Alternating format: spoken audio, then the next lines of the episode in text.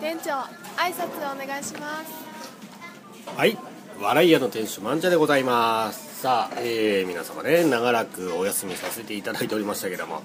えー、やっとですね私体調が戻りまして。いやー大変でしたよ。熱がね38度、まあ、9度とかあったまま、えーね、お店に立つということがどんだけしんどいかというね。体験しておりますけども。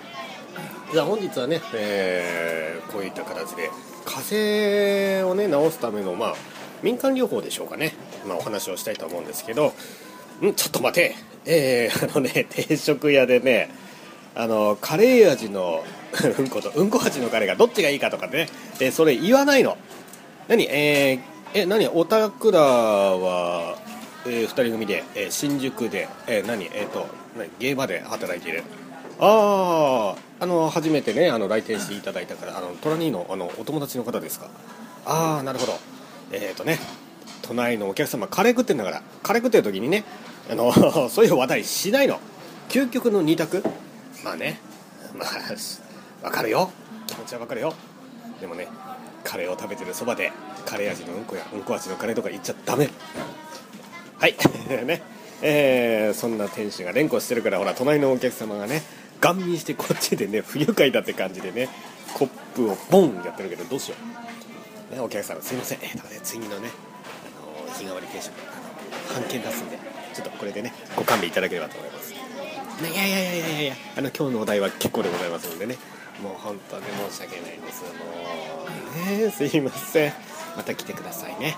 えー、えっとね。うん。あなるほど。そっかそっかそっか。カレーはもう二度と食べないと。うん。すいません。今日カレーじゃないんです。嘘。ね冗談はさておき。じゃあまた来てくださいね。ありがとうございます。はい、えー、ということでねあのー、皆さんのところではどんな、えー、風邪のねまあ直しをするのかなと思いまして、えー、実際にあの例えばだけどまあ、いろいろね私もあの病気のことを調べながら、えー、例えば病気になった時にその食べるものといえばね代表的なものがおかゆですけども、えー、おかゆが何で体にいいかっていう話をねちょっとさせていただきたいなと思います。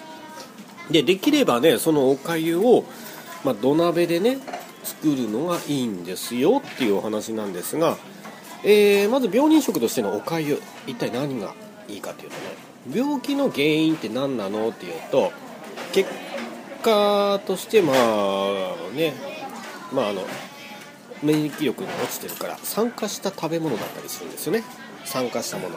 まあ結局あの酸素っていうものは人間にとって必要でもありますが実際酸化させる要するにサビを発生させるということで、えー、基本的にその猛毒でもあるということでねえー、それを例えば、えー、おかゆにすることによってご飯がね沸騰しますよね。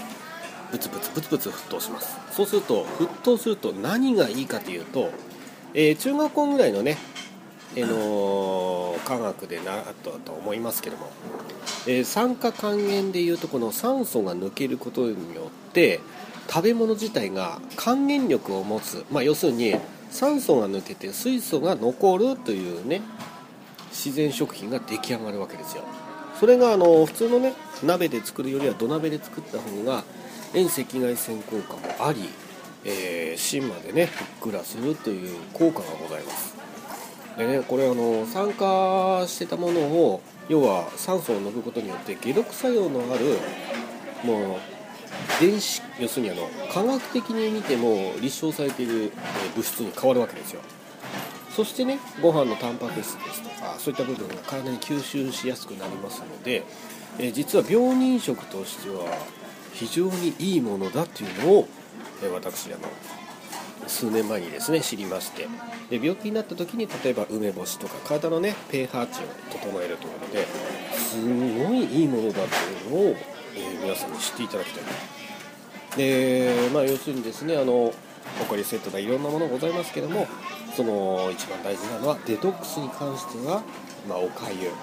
そしてあの煮沸したあの水ですとかね、あとはミネラルが70種類以上豊富に入っている塩、えー、実はこれをですね正しく摂取していれば風邪にはならないというお話でした、えー、本日はですねえこの辺で私閉店にしたいと思いますので。